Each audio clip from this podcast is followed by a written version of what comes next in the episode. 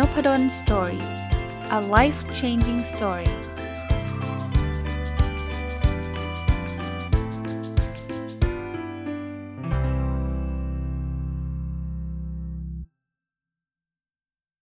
สวัสดีครับ ยินดีต้อนรับเข้าสู่นพดล Story พอดแคสต์นะครับ วันนี้จะเอาหนังสือ 2 เล่มนะ มารีวิว แต่เป็น 2 เล่มที่เขียนโดยคนเดียวกัน แล้วก็เนื้อหาที่ต่อเนื่องกันนะครับ เป็นหนังสือที่ผมอ่านแล้ว ผมคิดว่าน่าจะเป็นประโยชน์อย่างยิ่งนะครับกับคนจะเรียกว่าทุกวิชาชีพเลยก็ว่าได้นะใครก็ตามที่ต้องทำการพรีเซนต์นะต้องทำ powerpoint ต้องพรีเซนต์ไม่ว่าจะเป็นอาจารย์ ไม่ว่าจะเป็นนักศึกษา ไม่ว่าจะเป็นคนทำงานในออฟฟิศต่างๆเนี่ยผมผมแนะนำอย่างยิ่งนะหนังสือเล่มนี้ มีชื่อว่าพูดด้วยภาพนะและเล่มที่ 2 ก็คือพูดด้วยภาพ2นะครับคนเขียน จากหน้าปกนะ บอกว่ามาจากเพจ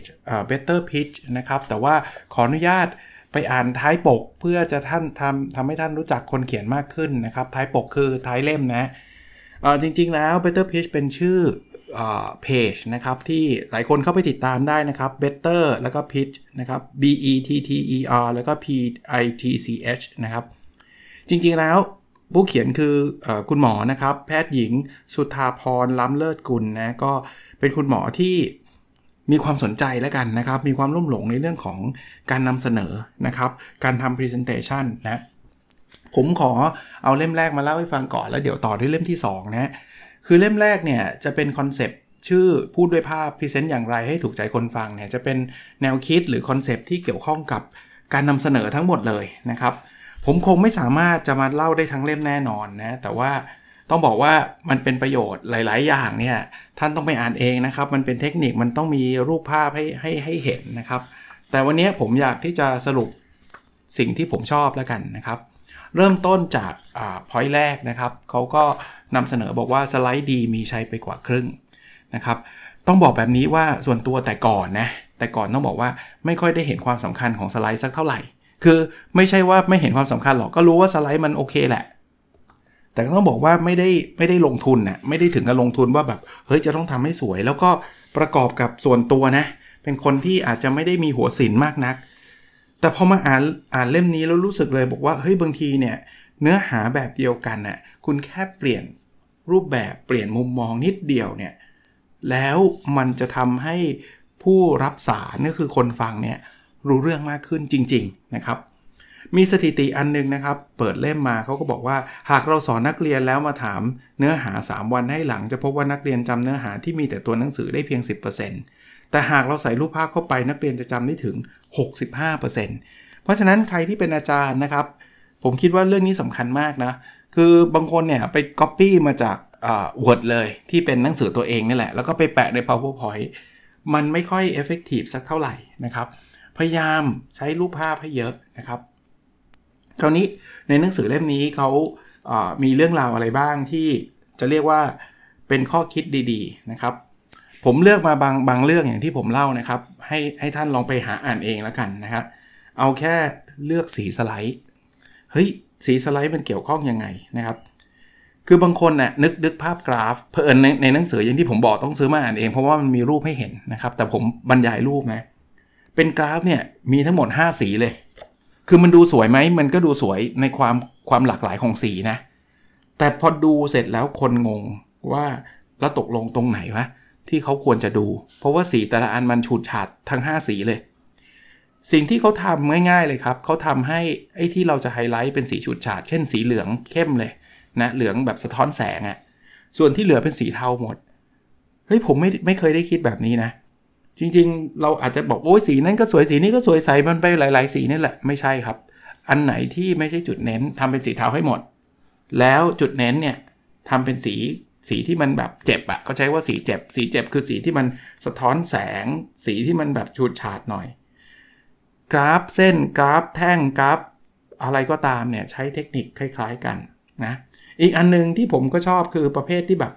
อันนี้ผมผมมักจะเตือนลูกศิษย์นะเวลาเห็นเขา present คือ พื้นหลังก็ดำกราฟก็สีเข้ม โอ้โหดูแล้วเพ่งแล้วเพ่งอีกนะอย่าทำนะครับ ถ้าพื้นหลังถ้าจะกราฟให้เห็นชัดก็ทำพื้นหลังให้มีสีจางๆ หรือสีขาวไปเลยนะครับ อันนี้คือคือสิ่งที่ในหนังสือแนะนำนะในหนังสือนี้จะมีเก็ดเล็กเก็ดน้อยอีกเพียบเลยนะครับ ผมเอามาบางอันแล้วกันนะครับ เขามีข้อสรุปอันนี้ครับเขาบอกว่า สไลด์ที่สวยไม่ใช่สไลด์ที่ใช้สีหลากหลายเต็มไปหมด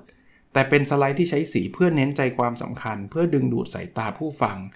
โดยการเลือกใช้สีเจ็บ สีเจ็บอย่างที่เล่าให้ฟังนะสีฉูดฉาดเนี่ยและจืดให้เหมาะสมเพื่อสามารถส่งข้อมูลสู่ผู้ฟังได้ดียิ่งขึ้น โห แค่นี้ผมก็รู้สึกว่าแบบ เฮ้ย ได้คิดละอ่าถัดมาที่เป็นกฎที่น่าสนใจมากนะครับ ในหนังสือเขียนไว้บอกว่า มันเป็นกฎ 70 25 5 70เนี่ยคือสีพื้นหลังครับ เป็น background color นึกนึกภาพ powerpoint ออกเนาะไอ้ background color เนี่ยจะกินนักกินพื้นที่ประมาณ 70%แนะนำว่าควรใช้สีอ่อนๆ อย่างสีขาวหรือสีเทานะครับ ถ้าไม่ถนัดเลือกออกแบบเป็นสีขาวไปเลยก็ได้นะครับ ส่วน 25%เขาเรียกว่า main color เป็นสีหลัก สีหลักเนี่ยอาจจะเป็นสีในกราฟส่วนใหญ่เลย เช่น อาจจะเป็นสีเทาสีอะไรก็แล้วแต่นะครับ หรือจะเป็นสีโทนฟ้า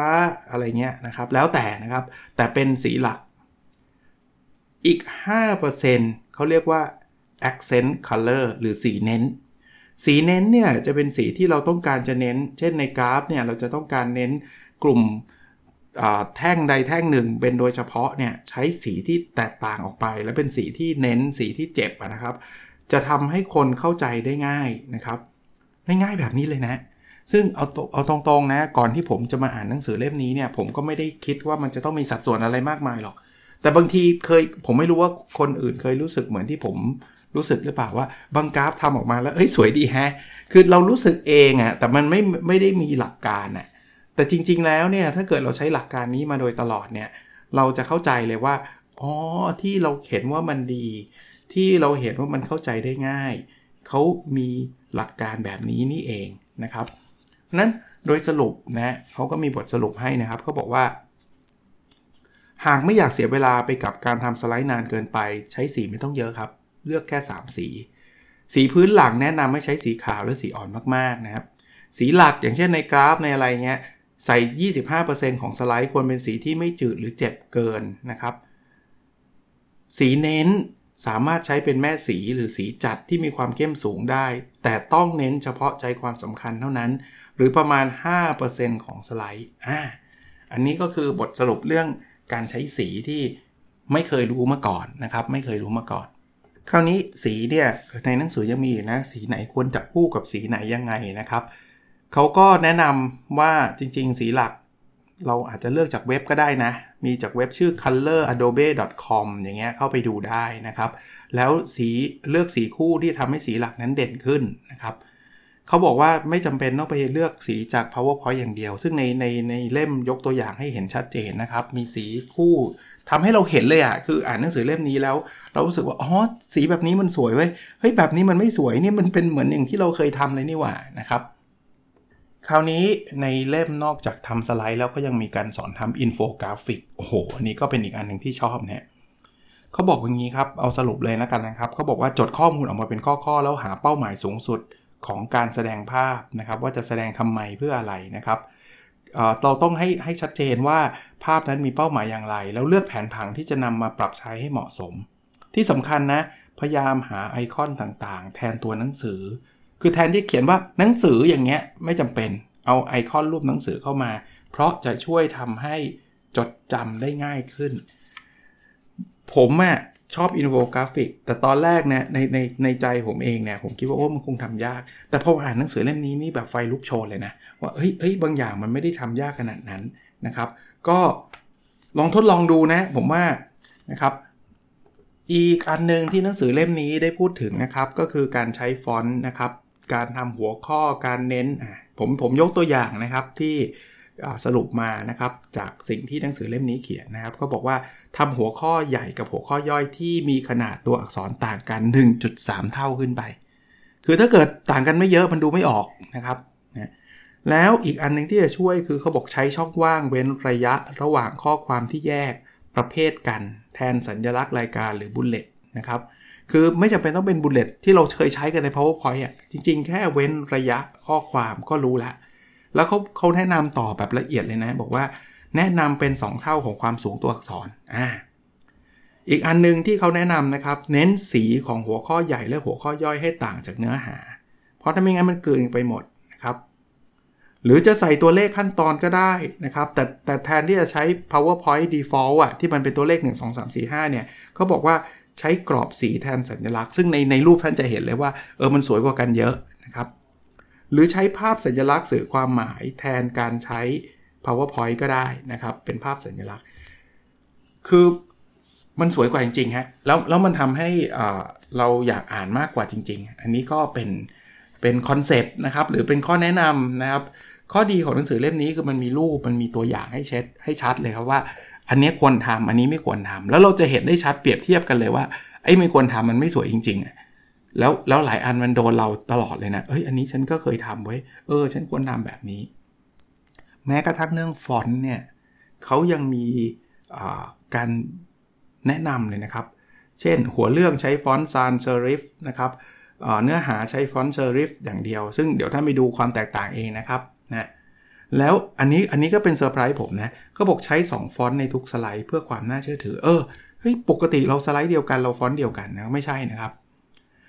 อีกเทคนิคนึงอยากแนะนำมาก ๆ เลยนะครับ คือเขาบอกงี้ เราไม่แน่ใจใช่ไหมว่าไอ้ฟอนต์เรามันใหญ่พอหรือเปล่า เขาบอกว่าเวลาเราดูในคอมอะให้ทำความใหญ่ของสไลด์เป็น 66%เขาเรียก slide sorter นะ ให้เป็น 66%ถ้า 66%แล้วท่านอ่านไม่ออกแปลว่าสไลด์นั้นใช้ไม่ work ในห้องแน่นอน เพราะว่าห้องเนี่ยมันมีคนนั่งข้างหลังเขาอาจจะไม่เห็นนะครับ เรื่องข้อความและรูปภาพก็ต้องเท่ากันนะ ข้อความเราเป็นเลือกอะไรแล้วรูปภาพมันนำเสนอ ยังไง อีกอันที่ผมชอบนะครับก็คือ รูปร่างแบบโปร่งแสง การวางข้อความบนพื้นหลังที่ไม่ใช่สีเรียบจะช่วยได้เยอะ คือจะสังเกตไหมครับ รูปภาพที่เขาใช้สไลด์สวยๆเนี่ยมันจะไม่ใช่รูปภาพที่แบบคมเข้มชัดเจน แล้วก็แย่งกันกับไอตัวอักษรที่เราใส่ไม่ใช่นะครับเขาจะแบบโปร่งแสงนะครับแล้วฟอนต์อาจจะไม่ใช่สีดำนะบอกสีเทาอะไรอย่างเงี้ยต้องมาเห็นรูปนะต้องมาเห็นรูปหนังสือเล่มนี้เนี่ยพอเห็นรูปแล้วเราจะเก็ตแล้วเข้าใจได้ ได้ชัดเจนเลยว่าไอ้ที่เขาพูดเนี่ยคืออะไรนะเรื่องการลำดับความสำคัญในสไลด์อีกเช่นเดียวกันอ่าอันนี้ก็มีเทคนิคนะครับเขาบอกว่าเรียงลำดับความสำคัญของเนื้อหา และออกแบบลงในกระดาษก่อนทำจริงในคอมโอ้โหคือปกติเราแบบมาถึงเราเปิด powerpoint เลยใช่ไหมแล้วก็พิมพ์พิมพ์พิมพ์พิมพ์แบบไม่นะฮะถ้าท่านต้องการจะซีเรียสกับเรื่องนี้ เหมือนวางสตอรี่บอร์ดเลยอย่างนั้นน่ะนะครับ คราวนี้สิ่งสำคัญวางไว้ที่ไหนในสไลด์ ข้อแนะนำคือ มุมบนซ้ายมือครับ เขาบอกว่าเวลาหัวข้อเราอ่านเนี่ยนะ เราจะใช้เป็นตัว Z นึกภาพตัว Z ใช่ไหมมุมบนซ้ายแล้วก็ไล่มาด้านขวา แล้วก็ลงมาข้างล่าง แล้วก็ไล่มาด้านขวา อย่างเงี้ยนะครับ ถ้ามีรูปภาพหรือแผนภูมิให้วางไว้บุมบนซ้ายนะครับ แล้วภาพใหญ่ขนาดไหนก็บอกว่าเลือกภาพที่มีรูปประมาณ 1 ใน 3 เพื่อให้มีที่ว่างสำหรับใส่ข้อความ อันนี้คือเป็นอีกอันที่ผมไม่เคยคิด ผมคิดว่าภาพบางทีก็ใหญ่มากบางทีก็เล็กมาก เอาตรงๆนะ ถ้าผมทำสไลด์เองอะ่ะถ้าไม่ได้มาอ่านหนังสือเล่มนี้เนี่ยนะผมจะเอาเทคเข้าไปก่อน พอเทคครบแล้วมันดูว่างๆก็ภาพไปแปะ ซึ่งไม่ใช่นะครับนั่นไม่ใช่วิธีการที่ดีนะครับ อันนี้คือคืออสิ่งที่หนังสือเล่มนี้เขาบอกแล้วก็ตัวอย่างเขาก็มีให้ให้เห็นนะครับว่าระหว่างอันที่เขาแนะนำกับอันที่ หลายคนชอบใช้ ไม่ได้อ่านหนังสือเล่มนี้เนี่ยมันต่างกันจริง ๆนะครับ เรียงข้อมูลในกราฟด้วยอะเขาบอกว่าถ้าเป็นไปได้เนี่ยให้เรียงข้อมูลจากน้อยไปมาก เพื่อสร้างลำดับการอ่านของแผนภูมิแท่งแนวนอนนะครับ แล้วเราจะทำความเข้าใจแผนภูมิได้ง่ายเลย บางทีเราไปเรียงตามเลยไหมตามข้อมูล ข้อมูลอันไหนมาก่อนก็แท่งนั้นก็มาก่อนข้อมูลไหนมาที่ 2 ก็อันนั้นที่2เขาบอกไม่ไม่ไม่ไม่ดี เรียงจากน้อยไปมาก แต่ถ้าเกิดมันเป็นตามพศให้เรียงตามพศไม่ใช่จากน้อยไปมาก เช่นพศ 25อ่า60 2561 2562 2563 นะครับนะอันนี้ก็เป็นเป็นอันนึงที่บางทีเราก็ไม่ทันคิดอะเอาตรงๆนะว่าบางทีเราทำสไลด์ก็เปิด Excel มาทำกราฟเสร็จเอากราฟมาแปะนี่โน่นนี่นั่นนะครับ การสร้างเนื้อหาให้ดึงดูดอ่าในหนังสือบอกมี 4 ขั้นตอนง่ายๆเลยฮะ ผมสรุปให้ฟังนะครับ ขั้นตอนแรกเนี่ยโกอยากให้ผู้ฟังทำอะไรเขาบอกว่าสิ่งที่เราต้องคำนึงถึงก็คือ key message นะครับ เราอยากเปลี่ยนอะไรผู้ฟัง และนี่คือแก่นของการนำเสนอนะครับ ถ้าข้อนี้ชัดข้อนี้แข็งแรงในการนำเสนอเราก็จะแข็งแรงนะครับ เราจะต้องตอบคำถามไม่ได้ว่าสไลด์ชุดนี้สร้างเพราะอยากให้ผู้ฟังทำอะไร เปลี่ยนแปลงในชีวิตแบบใด พอเรารู้ goal เสร็จปุ๊บ อันที่ 2 คือ what is เราต้องรู้ว่าสถานการณ์ปัจจุบันเป็นยังไง ตอนนี้ผู้ฟังขาดอะไรไปนะครับ ขั้นตอนที่ 3 คือ building opponents นะครับเขาบอกว่าลองหาข้อเสียของสถานการณ์ปัจจุบันที่เขาเป็นอยู่ ซึ่งเขาอาจจะมองไม่เห็น และขั้นตอนที่ 4 what could be คือวาดฝันหรือสิ่งที่ดีงามถ้าเกิดผู้ฟังทำตามที่เราอยากให้ทำเนี่ยคือการทำเนื้อหาในสไลด์ ซึ่งจริงๆ ไม่ได้พูดถึงเทคนิคแค่ว่าทำสียังไงทำฟอนต์ยังไงนะเขายังพูดถึงคอนเซปต์อะ นะครับ ซึ่งในหนังสือเล่มนี้เนี่ยเขาจะเล่าให้ฟังเลยว่า วิธีการบิววิธีการสร้าง วิธีการทำสิ่งเหล่านี้เนี่ยมันไม่ได้เป็นสิ่งที่ยากเลยนะ มันเป็นการทำที่เอาเป็นว่าเราเราใช้เวลากับมันหน่อยแล้วตรงๆนะเราก็ไม่ได้ทำสไลด์กันบ่อยๆหรอกนะครับ เราทำแล้วเราก็อาจจะใช้ตั้งหลายครั้งทุ่มเทกับมันนิดนึงในบทท้ายๆเนี่ยเขาจะมีแบบ สี background ให้เราเห็นมีมีเลขมีเบอร์ให้เราเห็นเลยครับว่า background นี้เนี่ยมันมันมีอะไรบ้าง ต้องใช้สีเข้มสีอ่อนยังไงนะครับ ท่านลองไปดูมี reference เยอะมากนะครับ แล้วผมเข้าใจว่าท่านผู้เขียนก็เป็นอาจารย์นะเป็นคุณหมอนะครับ เพราะนั้นเนี่ยท่านก็จะมีข้อมูลวิธีการนำเสนองานวิจัยงานอะไรต่างๆ นี่คือเล่มที่1นนะพูดมาซะยาวเลยแต่ว่า ชอบมากหน้าปกเหลืองๆ เดี๋ยวผมจะเอาตัวอย่างหน้าปกให้ดูด้วยนะครับ อันที่ 2 เล่มนี้เล่มต่อฮะเข้าใจว่าเพิ่งออกด้วยนะครับ พูดด้วยภาพ 2 เอ๊ะ มันต่างกันยังไงในเล่มแรกกับเล่มที่ 2 ผมอธิบายเล่มที่ 2 แบบนี้เพราะว่าเล่มที่2เนี่ยเอาตรงๆนะ ผมไม่สามารถจะมารีวิวในพอดแคสต์ได้ได้ได้ชัดเจนหรอก เพราะว่าถ้าเล่มแรกเป็นคอนเซปต์หลาย ๆ อย่าง แล้วเขาทำตัวอย่างว่าตัวอย่างที่ดีเป็นแบบนี้ ตัวอย่างที่ไม่ดีเป็นแบบนี้เนี่ย เล่มที่2เนี่ยคือ how to ชัดๆ เลยครับ คือมันต่อยอดเลยว่าแล้วไอ้ตัวอย่างที่ดีเนี่ยมันทำยังไง อย่างเช่นเมื่อกี้เราบอกว่าเราจะเป็นสีเทา สีเข้ม เล่มที่ 2 นี่จะสอนชั้นแบบกดเมาส์เลยอะ่ะ เปิด powerpoint แล้วก็ไปกดคำสั่งนี้ แล้วก็ไปคลิกตรงนี้ลองเปลี่ยนตรงนี้ ซึ่งผมว่าคือเล่มแรกผมว่าทรงพลังแล้วเล่มที่ 2 ทรงพลังไม่แพ้กันเพราะว่า มันสอนเราทำอะจับมือทำอะถ้าถ้าถ้าถ้าใช้ศัพท์ที่คนชอบพูดถึงเนี่ยท่านเชื่อไหมว่าบางอย่างเนี่ยผมผมนึกไม่ถึงเลยว่าจะทำได้ เอาเอาเอาผมแค่ยกตัวอย่างนะ แค่บอกว่ากราฟพายอะจะใส่รูปภาพลงในพายอะทำได้ไหม ผมทำไม่เป็นนะ ทุกอ่าหลายท่านอาจจะทำเป็นก็ก็ก็ถือว่าท่านเจ๋งนะแต่ว่าผมทำไม่เป็นนะ แต่หนังสือเล่มนี้บอกเฮ้ยทำได้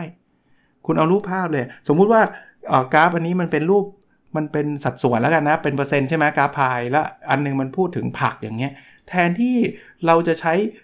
พอพึ่งมหานากาศกอไก่ผักแล้วไปแปะอยู่ในพายตรงนั้นเนี่ยเอารูปผักไปแปะเลย อีกอันนึงเป็นเรื่องข้าวสารอย่างเงี้ย เอาข้าวสารไปแปะเลย เฮ้ยเจ๋งอะ่ะ ผมจะบอกว่าไอ้เล่มที่2เนี่ยจะเป็นเล่มที่เขามีรายละเอียดมี how to มีทุกอย่างเลยครับ วิธีทำกราฟ ที่เราเห็นว่ามันสวยงามที่เราเห็นว่า ออบางคนเคยเห็นไหมครับ powerpoint หรือคนนำเสนอในสตาร์ทอัพอะไรเงี้ยทำไมกราฟมันสวยวะ พวกเนี้ยมีรายละเอียดปีกย่อยเยอะมากๆนะครับนั้นผมผมเล่มที่2เนี่ยพูดด้วยภาพ2เนี่ยมันคือเล่มถ้าใครอ่านเล่มที่ 1 แล้วชอบ ผมว่าต้องชอบเล่มที่ 2 แน่นอน ถ้าใครยังไม่เคยอ่านทั้งสองเล่มแนะนำซื้อทั้งสองเล่ม เพราะว่าเล่มที่ 1 จะจะจุดประกายท่านเห็นก่อนว่าทำให้สวยมันทํำยังไงคอนเซปต์เป็นแบบไหน แต่เล่มที่2เนี่ย จะเป็นเล่มที่ผมใช้คาว่าจับมือทำนะครับ เป็นเป็นอีก 2 เล่มที่อยากให้ท่านผู้ที่สนใจ แล้วผมคิดว่ามันเป็นวิชาชีพได้เลยนะทำไมผมถึงคิดแบบนั้น คือเอาเอางี้ก่อน คงไม่มีใครมั้งที่ไม่เคยนำเสนอ เอาเอาคนทั่ว ๆ ไปนะครับ ไม่นับแบบแบบผมผมไม่ได้เคลมทุกคนนะแต่ว่าเอาคนที่ฟังนพดลสตอรี่เนี่ยไม่ว่าจะเป็นนักศึกษาเนี่ยนำเสนอเป็นเรื่องปกติเลย คนที่เป็นอาจารย์ก็นำเสนอทุกวันนะพูดสอนทุกวัน คนที่เป็นวิทยากรก็นำเสนอ คนทำงานในออฟฟิศไม่ว่าจะเป็นหัวหน้าไม่ว่าเป็นลูกน้องต้องต้องทำทั้งนั้นนะครับ เพราะฉะนั้นเนี่ยผมผมเชื่อว่า 2 เล่มนี้น่าจะช่วยตอบได้นะครับ หรือจริง ๆ มันมีวิชาชีพได้เลยนะคือคือรับรับทำไอ้ powerpoint powerpoint นะครับ ผมก็บางบางครั้ง ผมก็ให้ผู้ช่วยผมช่วยทำให้ ก็สามารถทำได้นะครับ คราวนี้จะหาหนังสือได้จากไหน จริงๆ หนังสือมีจำหน่ายทั้ง 2 เล่มนะครับที่ C1 นะครับหรือผมว่าร้านหนังสือทั่วไปก็น่าจะมีเช่นเดียวกันนะครับ หรือท่านจะเข้าไปในเพจนะที่ชื่อ Better Pitch อย่างที่เมื่อกี้ผมเล่าให้ฟังนะครับ ก็ก็สอบถามในเพจก็ได้นะครับว่ามีหนังสือจำหน่ายยังไง โดยเฉพาะเล่มที่ 2 ที่เพิ่งออกมานะครับ เล่มแรกผมคิดว่าหลายคนคงเคยได้อ่านแล้วนะ แต่ต้องบอกว่าเล่มที่2เนี่ยบางคนคนคิดว่าเราทำ PowerPoint เป็นเล่ม2นี่มันมี shortcut มันมีทางลัดเยอะแยะมากมาย ที่อีกอันนึงที่ผมคิดว่าน่าจะเป็นประโยชน์เช่นเดียวกันนะครับ คือบางคนบอกว่า โอ้โห อาจารย์ อยากแบบมีคนสอนเลยได้ไหม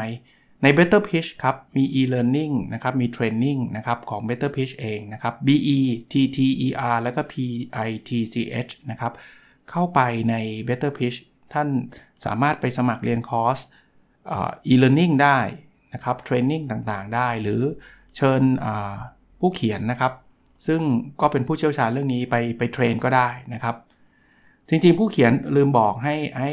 ไอเดียนะครับก็ก็ชอบเรียนเรื่องนี้นะครับ มีการไปศึกษาเรื่องเกี่ยวข้องกับการนำเสนอมาเยอะแยะมากมายนะครับ หรือบริการอื่นๆนะสำหรับ Better Pitch เช่นการ ทำ Visualize Corporate Publishing นะครับทำพวก e-learning ทำ Training Document ทำ Annual Report ให้นะครับ ก็ก็น่าจะเป็นอีกหนึ่งช่องทางที่ท่านสามารถจะเข้าไปหาไปศึกษารายละเอียดได้นะคราวนี้วันนี้มีของมาฝากด้วยนะครับ คือจะมีหนังสือแจก 5 เล่มนะครับ พูดด้วยภาพ 2 นะครับ แล้วก็คนให้โค้ดเรียนออนไลน์ได้ฟรี 2 คนนะครับ ก็จากทาง Better Pitch ฝากมานะครับ เพราะนั้นผมเอากติกาง่ายๆ แบบนี้ละกันเพราะผมเชื่อว่านี้น่าจะเป็นประโยชน์กับหลายท่านนะครับ ท่านฟัง episode นี้แล้วนะครับ ท่านช่วยแชร์ ซึ่งผมจะเอา episode เนี้ยไปแปะไว้ใน Facebook ตามเดิมของผมอะเพจ Nopadol's Story ซึ่งแปะไว้ทุกวันนะครับ ท่านแค่เอาไปแชร์ที่เป็น Public นะ แล้วท่าน Copy Link ที่ท่านแชร์มาลงไว้ใต้คอมเมนต์ของโพสต์เนี้ย ผมจะได้เข้าไปดูได้ง่ายไม่ใช่อะไรหรอกนะครับ แล้วเดี๋ยวสุ่มเลือกนะครับ หนังสือ 5 เล่มจะส่งไปให้ท่านท่านละ 1 เล่มนะครับ แล้วก็อีกอีก 2 ท่านก็จะได้เป็นคอร์ส e-learning นะครับ ที่ท่านเข้าไปเรียนได้เลยนะ ก็สำหรับคนที่เข้ามาแชร์อะไรต่างๆ แล้วไม่ได้ไปจริง ๆ แล้วอยากอ่านนะอย่างที่ผมบอกนะครับว่าหนังสือมีขายตามร้านทั่วไปเลยนะครับ ก็ร้าน C1 ในอินร้าน B2S คิโนคุนิยะนะครับ ชื่ออีกทีนะ พูดด้วยภาพเล่มแรกนะครับ แล้วก็พูดด้วยภาพ 2 นะครับ ซึ่งมีเคล็ดลับทำ Visual Presentation PowerPoint ต่างๆ เยอะแยะนะครับ หวังว่าจะเป็นอีกหนึ่งตอนที่เป็นประโยชน์กับทุกคนนะครับ แล้วเราพบกันใน episode ถัดไปครับ สวัสดีครับ